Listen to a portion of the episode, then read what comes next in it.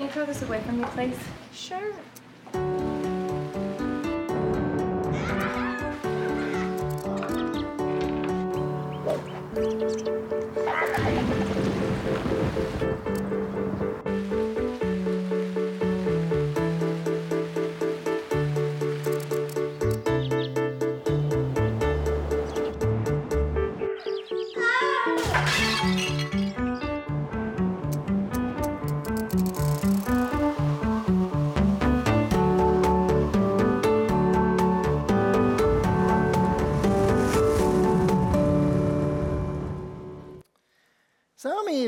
Have one of those days or one of those weeks where you just you as your fam you and your family you just decide I just need to get away. You know, it's not like you're anything's going wrong. It's nothing like stress or anything in your life. You just decide kind of spontaneously I just need to get away for a few days. You ever been there? Anybody been there? Okay, so so this week uh, our family decided to do that. We had some out of town family from California in town, and so we just decided let's just get away for a couple days. So we left on Wednesday, and um, it was one of those things. We drove, decided to go up into the mountains. So we drove to the mountains, and uh, and we get there, and then Thursday hits. Okay.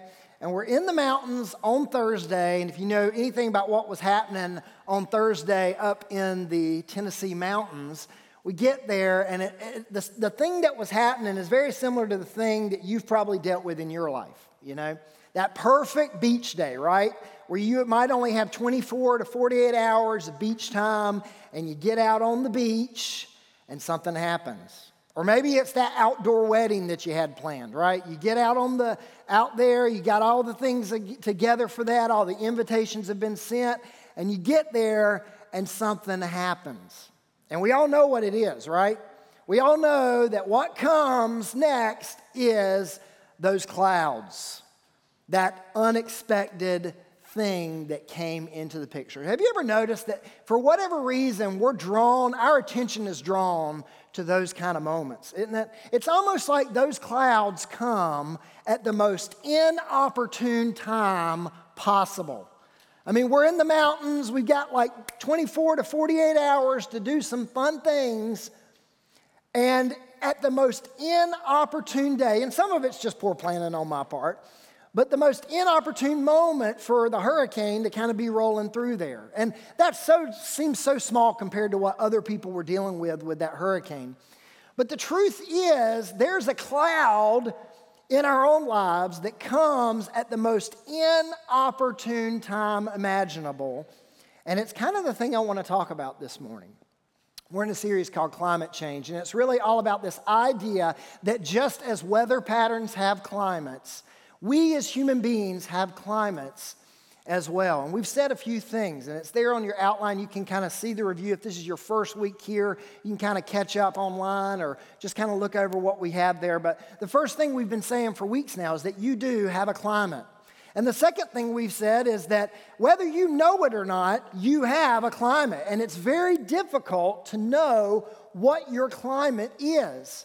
And we showed you this climate map that's been here on the screen, but what we've said is that decisions about the attitude you have, decisions about the perspective you have, determines and dictates what your climate is going to look like, which ultimately dictates the forecast.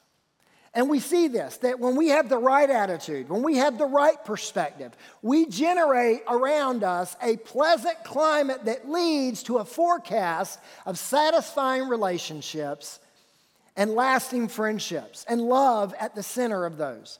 But when we make bad decisions about our attitude, when we make bad decisions about the way we see life and the way we see the things that are hitting us, we generate a negative climate that leads to a forecast of death and destruction in our lives.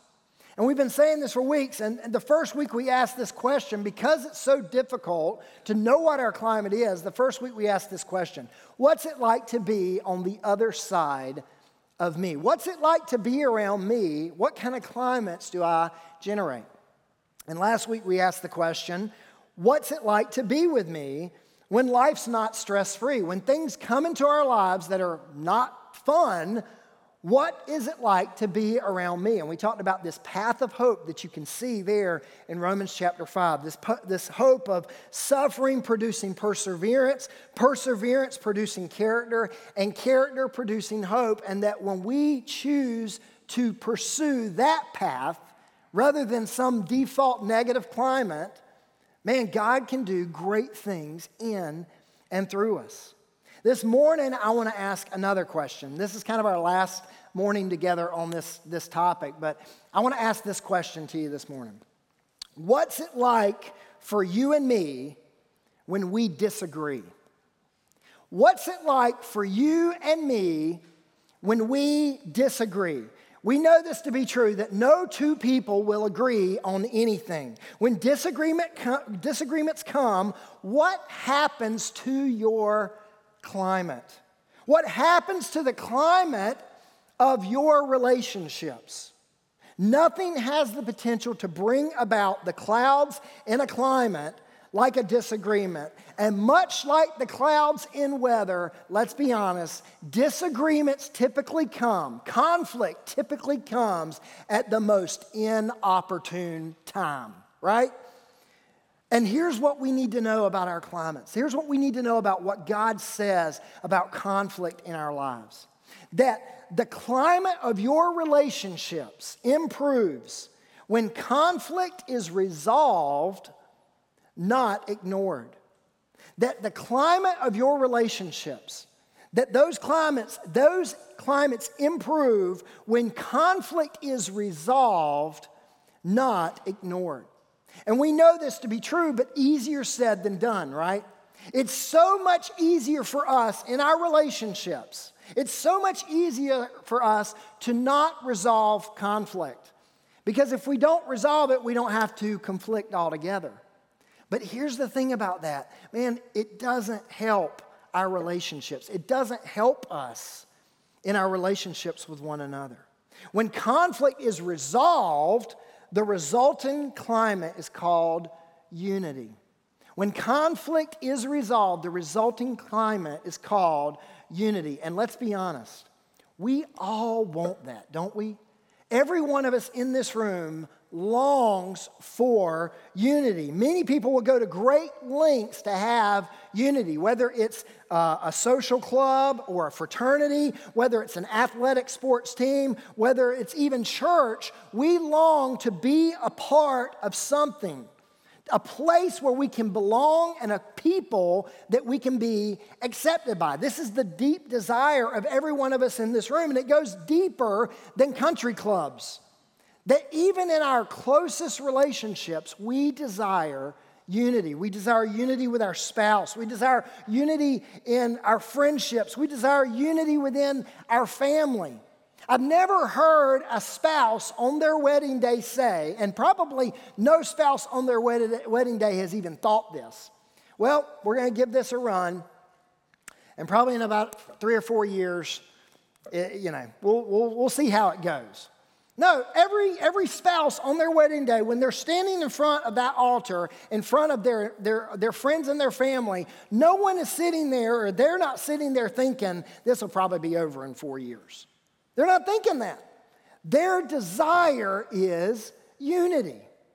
No dad holds his child and thinks to himself, you know, in, in, another 10 or 12 years, when they hit teenage years, they're probably, you know, we're going to just kind of be estranged from one another. Like, no dad or mom wants that with their kid. No parent wants to be estranged from their child later on in life.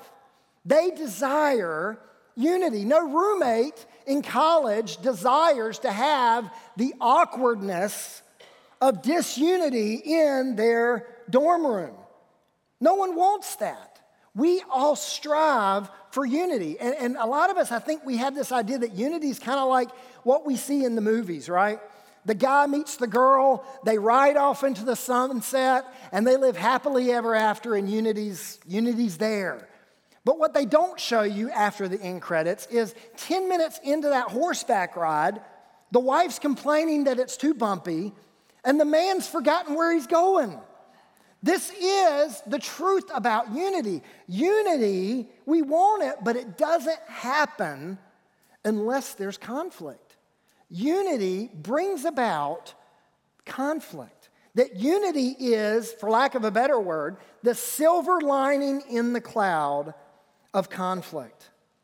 It's the silver lining in the cloud of conflict. And for some of us, man, we run so far away from conflict, we just want to ignore it that we never understand that that's where God wants to bring about unity in our relationships if we do it the right way. And, and we, we know this to be true. When conflict is resolved, let's be honest, there is so much freedom in that, isn't there? Like when there's something going on between me and a friend, or me and my spouse, or me and my children, or me and anybody, there is such freedom when the conflict is resolved. It's like a load's been lifted. And we love the result of unity, but we hate the path of getting to unity. But unity is a big deal to God. So I want us, if we can, go ahead and turn to Ephesians chapter 4. Ephesians chapter 4 this morning.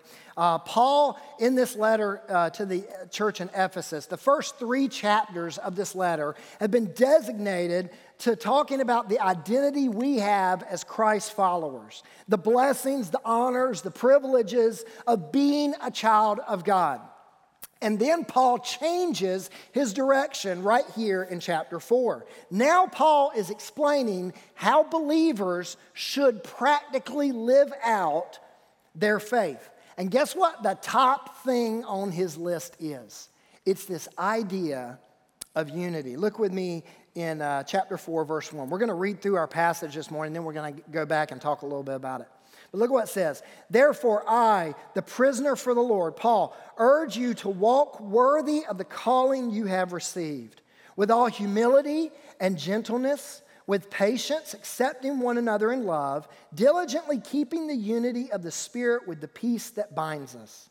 There is one body and one Spirit just as you were called to one hope at your calling, one Lord, one faith, one baptism, one God and Father of all, who is above all and through all and in all. Now, the last part of this passage, look at what Paul's doing. He's basically saying, hey, all these things in the Christian life are about unity, they are about oneness. That every, everything related to salvation, everything related to the church and the kingdom of God is based on this idea of unity.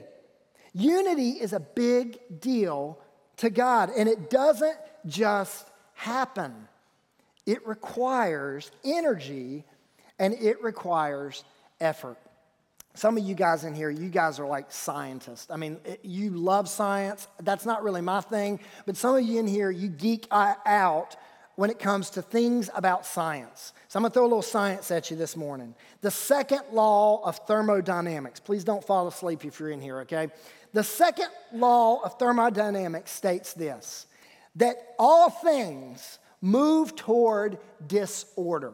And we know this to be true. Find an old cup of milk in your house like two weeks later, and you'll recognize that's the second law of thermodynamics right there. That all things move toward disorder if there is not additional energy put into the system. All things move towards disorder if there's not additional energy put into the uh, system. This is a scientific fact that we know to be true. And here's the truth it works the same way in relationships. It takes incredible energy and effort to keep unity in a relationship.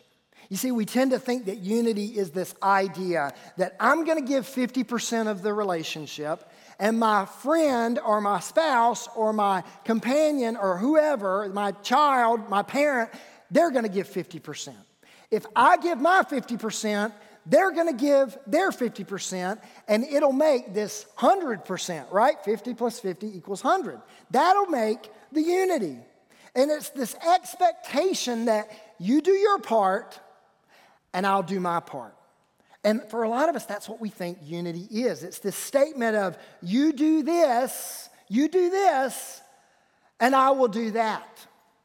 And we think this is where unity sits in our relationships. You do this, and I will do that. But here's the problem with that mindset, this 50 50 mindset. What this statement becomes in our relationships is not this, it's this next statement. If you do this, then I will do that.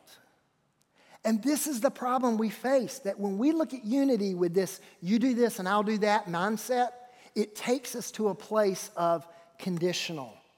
It takes us to a place of, okay, if you do this, then I'll do that. And this is not God's design for unity. And the reason some of us truly are dealing with major unresolved conflict in our life is because we are following this kind of model in our relationships.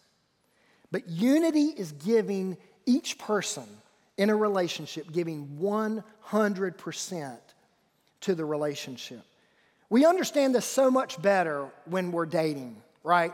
Like when I was dating Crystal, I understood this to the hilt. If you've ever seen my wife, I know. I, I, ask myself every day. I've actually had my friends ask me this, which hurts my feelings a little bit, but it's true.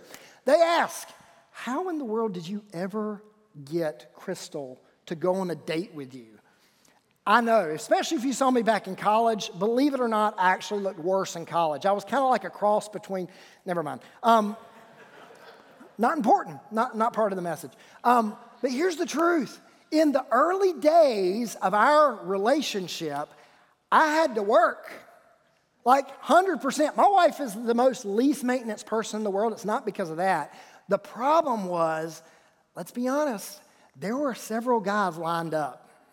Like several guys lined up wanting to date Crystal, my wife.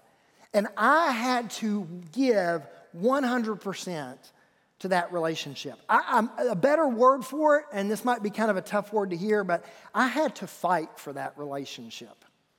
And some of you guys know in the room, you guys that were married or that are married, you remember what that was like. You remember giving 100%, really fighting for that relationship. And if you're dating in the room and you're engaged and you're getting to that place, you know exactly what I'm talking about. But here's the thing that kind of happens in marriage relationships, but it really happens in all relationships. We tend to get lazy in this. We tend to get to a place where we kind of forget that we're supposed to be given 100%. We forget to fight for the relationships. And unity is knowing this truth statement that fighting for the relationship means fighting in the relationship. But the fight is not against one another. It's not that we're fighting against that other person in our life. It's not that we're fighting against them. God makes people, and people make issues, but people are not issues. Ephesians 6:12, we know this verse. It's going to come up on the screen. For we do not wrestle against flesh and blood. We are not wrestling with one another, but against the rulers, against the authorities, against the cosmic powers over this present darkness, against the spiritual forces of evil in the heavenly places. What it's saying here is our fight is not against one another.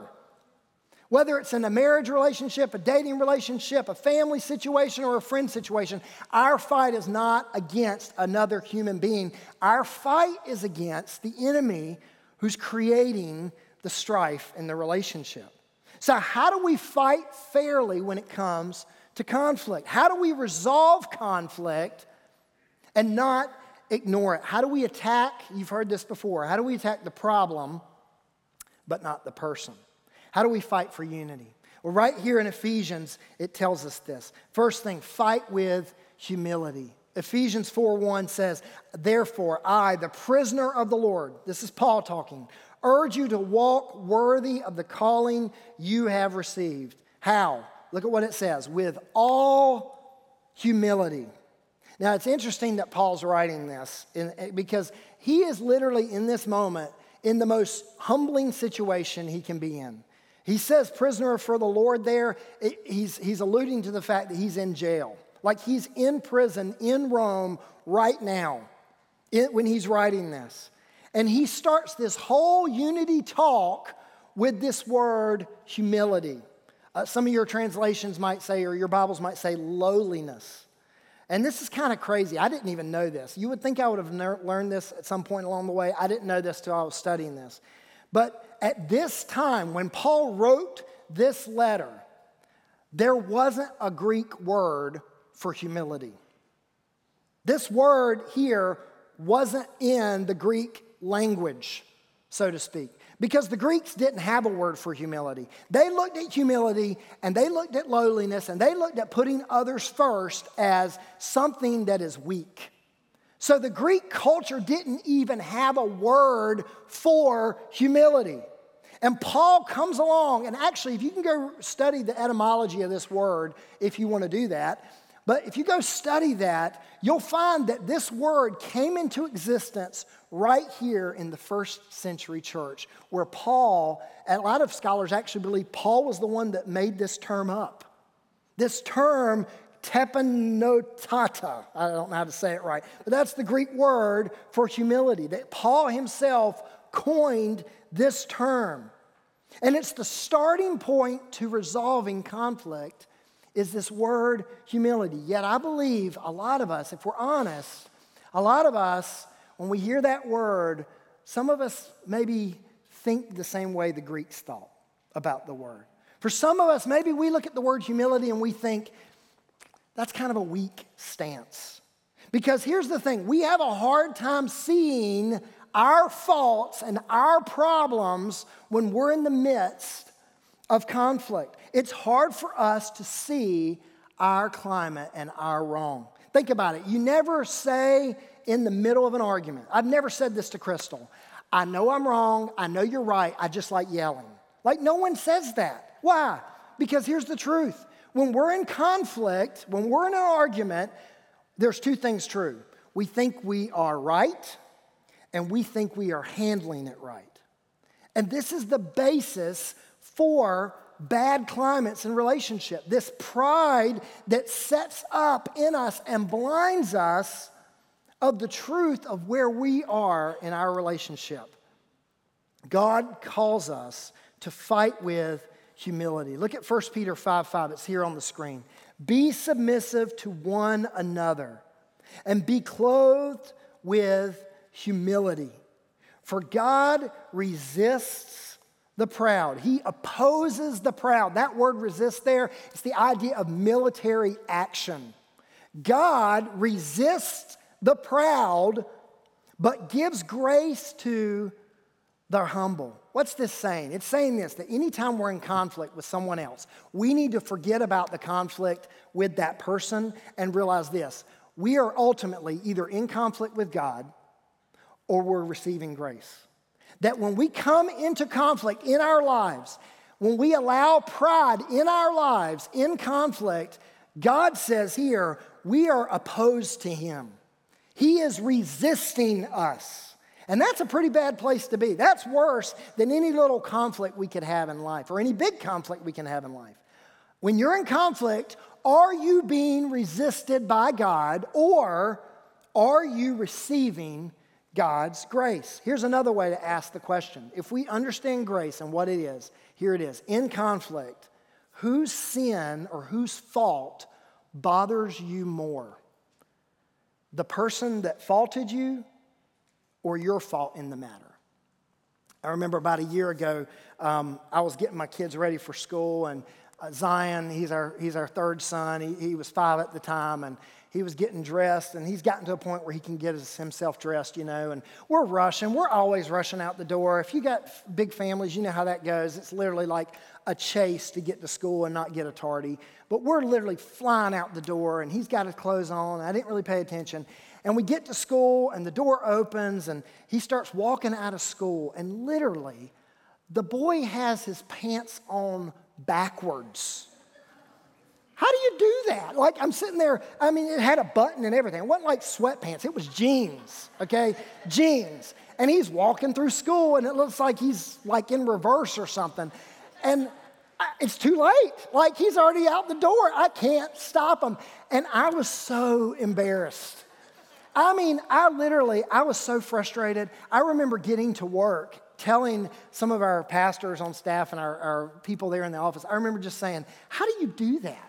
Like, literally, how do you do that? I was. I was a little frustrated with him, a little irritated. Like, how do you do that? And I literally walk into my office, I sit my stuff down, I'm getting ready to have a, a, a little quiet time with the Lord. And I'm sitting there and I'm like, man, this shirt feels funny. I don't know what's wrong with this shirt. I've got the shirt backwards and inside out. No lie. The same day, the same day my, I mean, we must have had something wrong to eat last night. The same day my son's wearing in pants backwards, and me literally just put off by that. Like, how does a five year old do that? This 38 year old man can't figure out how to put a shirt on in the mornings. And here's the truth about that. Man, when we think about something like that, man, that's kind of how God reveals himself to us, doesn't he? He's saying, hey, you're so worried about this person's fault over here, but what about your part in the matter? What about your situation? Instead of me checking Crystal's behavior, instead of me checking my kid's behavior, what does my heart look like in the midst of conflict? How we treat others indicates what we believe about the gospel. How we treat others in the midst of conflict indicates what we truly believe about the gospel. Instead of comparing wrongs, you have to make what Jesus did for you bigger than what anyone did to you. That in fighting with humility, and this is kind of a tough thing to say, in fighting in humility, the most mature person apologizes first. Now, that's a weird statement. I remember the first time I ever heard that statement. I was in John and Ginger Oriente's Connect group. We were in a marriage group. And I remember them saying that statement, and me and Crystal just kind of looking at each other, you know? Because here's the truth my wife almost always apologizes first. And man, this hit me square in the face, this competitive nature in me, that every time I think about this, every time I'm in conflict, I'm always mindful that she's almost always the one apologizing first. I mean, where are we when it comes to conflict? There's very rarely a time where it's all just one person's wrong, right? A lot of time in conflict, it's both, it's both parties in some form or fashion. But where are we when it comes to that? Are we waiting for that person to apologize to us? Are we humbling ourselves and saying, okay, God, I, I want to I wanna receive grace now. I don't want to be prideful. I want to receive grace the most mature person apologizes first. Next, we need to fight with gentleness. Fight with gentleness. Therefore, I, the prisoner for the Lord, urge you to walk worthy of the calling you have received with all humility and with gentleness. The last the first week, I asked my son the, the question, uh, my oldest son. I felt like he was old enough to answer this question well in my life. I asked him on the way home one day, I said, What's it like to be on the other side of me? And he said, It's honestly really fun, Dad. I said, Great. And then he said, But sometimes it's kind of harsh. And I said, Could you explain more what you mean? He said, Sometimes I know that you're right in what you say I need to do, but you say it in such a harsh way and it hurts me. And this is my firstborn. Like, here's the truth my son doesn't, doesn't like, you know, wave the waters or whatever you want to say. He doesn't do that. Like, this is like truth coming out of his mouth. And he says, Sometimes I know that you need to discipline me and say what needs to be said, but sometimes you say it really hard. And man, that just, if that's not true for my life, I don't know what is. That sometimes I can be right and handle it the wrong way. That's what it means to be harsh, to not be gentle. And for some of you, man, you might see a smile on Sunday morning, but I'll be honest, man, you have no idea how harsh I can be sometimes, man. It's embarrassing. And for some of you, I feel like you might be in the same boat, just moments in your life where you're just unkind, you're, you're hurtful. James 1 19 through 20 says, Let every person be quick to hear, slow to speak, slow to anger. For the anger of man does not produce the righteousness of God. Here's what this is really saying it's saying that we can be right and still be wrong. We can be right and still be wrong. We can be right in truth and wrong in how we handle truth in conflict. A bad attitude in relationships is like a flat tire. You won't go anywhere until you change it. What really makes the difference, if you want to know what really makes the difference between whether you're harsh or whether you're gentle, is asking yourself this question in the middle of conflict Do you believe the best or do you assume the worst? When you're in conflict, do you believe the best in what somebody's doing? Or do you assume the worst? This is what 1 Corinthians 13 7 is saying. He's saying, hey, love bears all things, believes all things, hopes all things, endures all things. It's this idea where we are giving people the benefit of the doubt. Do you believe the best or do you assume the worst in conflict? It will determine whether you're harsh or whether you're gentle. Next, the fight for unity means fighting with patience.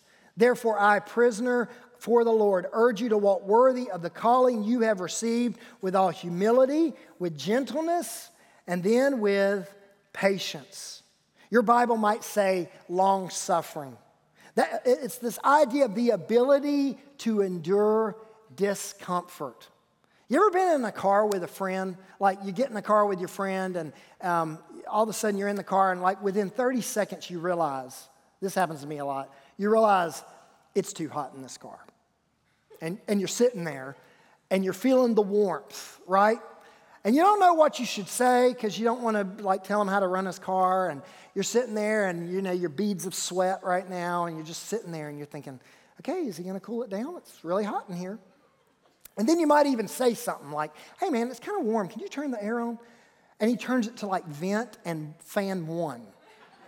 And you're thinking to yourself, um, I'm thinking five and max AC right now, right? Here's the truth about us our threshold for discomfort is very, very short. And when it comes to conflict, we're even shorter. Some of us will give more grace in a scenario like that, a silly scenario like that, than we will within the conflicts of people that we love. And patience, listen, patience is tested not in the content or the elements of an argument. We tend to think that our patience is because this person did this or this person didn't do this, and we tend to think that patience is based out of the contents of the argument, but it's not.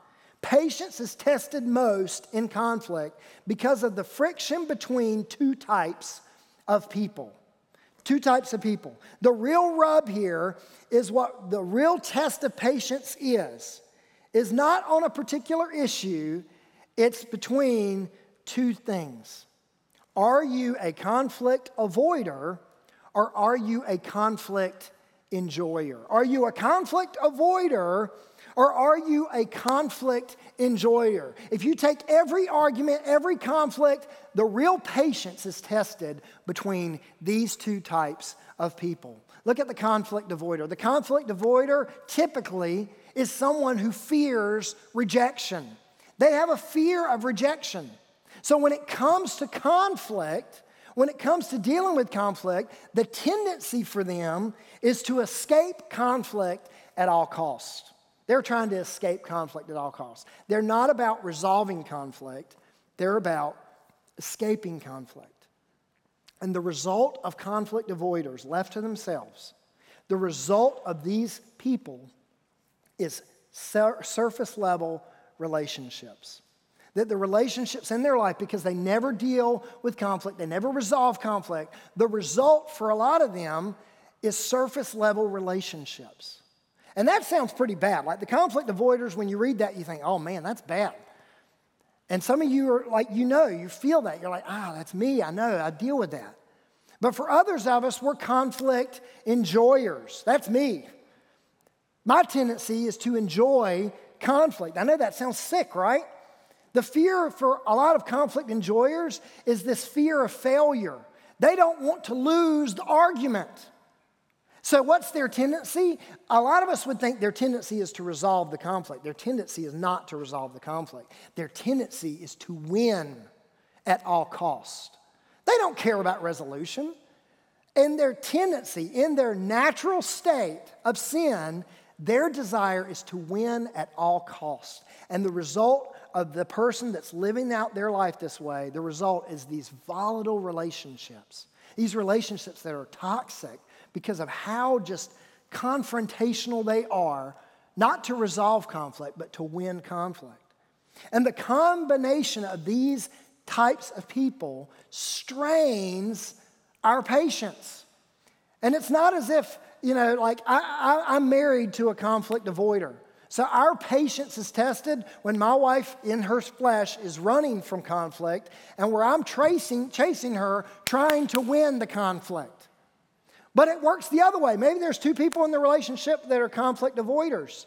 It works the same way. There's that, that impatience of who's going to address the issue. Or maybe you got two conflict enjoyers. That's like that's just mind blowing when you get two of them together. It's just volatile. That we have to realize that our patience is tested with these kind of people. Romans 15, 5 through 7 says this Now may the God of patience, the God who gives patience and comfort, grant you to be like minded toward one another, according to Christ Jesus, that you may, with one mind and one mouth, glorify the God and Father of our Lord Jesus Christ. Therefore, receive one another, just as Christ also received us. Paul is closing Romans chapter 14 with the idea that there are some things in this life that are not right and wrong. There are some things that are just preference. There are some things that are just you do it this way and I do it that way. And if we're honest, uh, there are conflicts in our life where there's no right and there's no wrong. It's just this person does it this way, this person does it that way.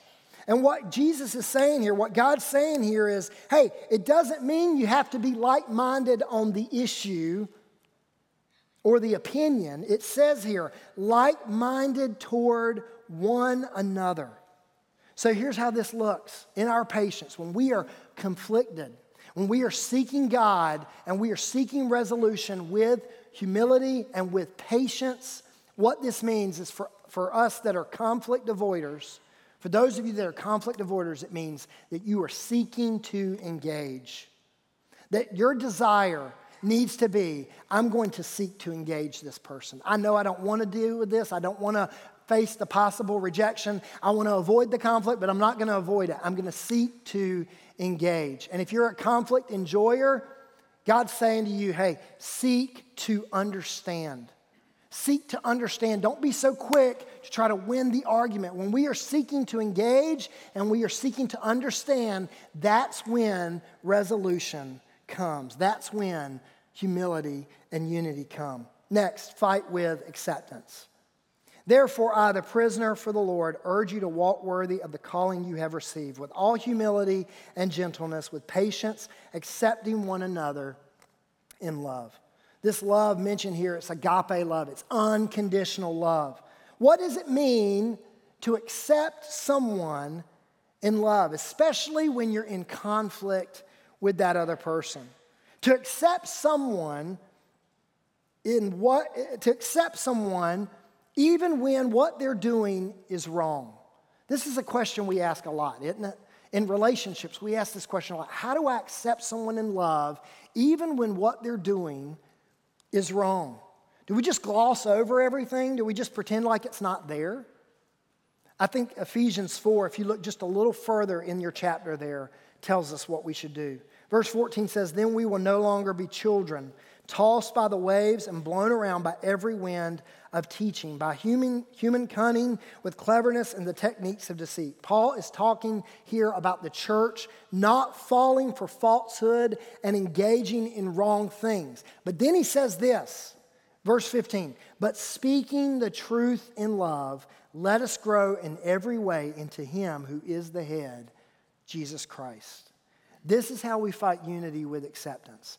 We fight it by speaking truth in love. How do you accept someone in love? You speak truth in love.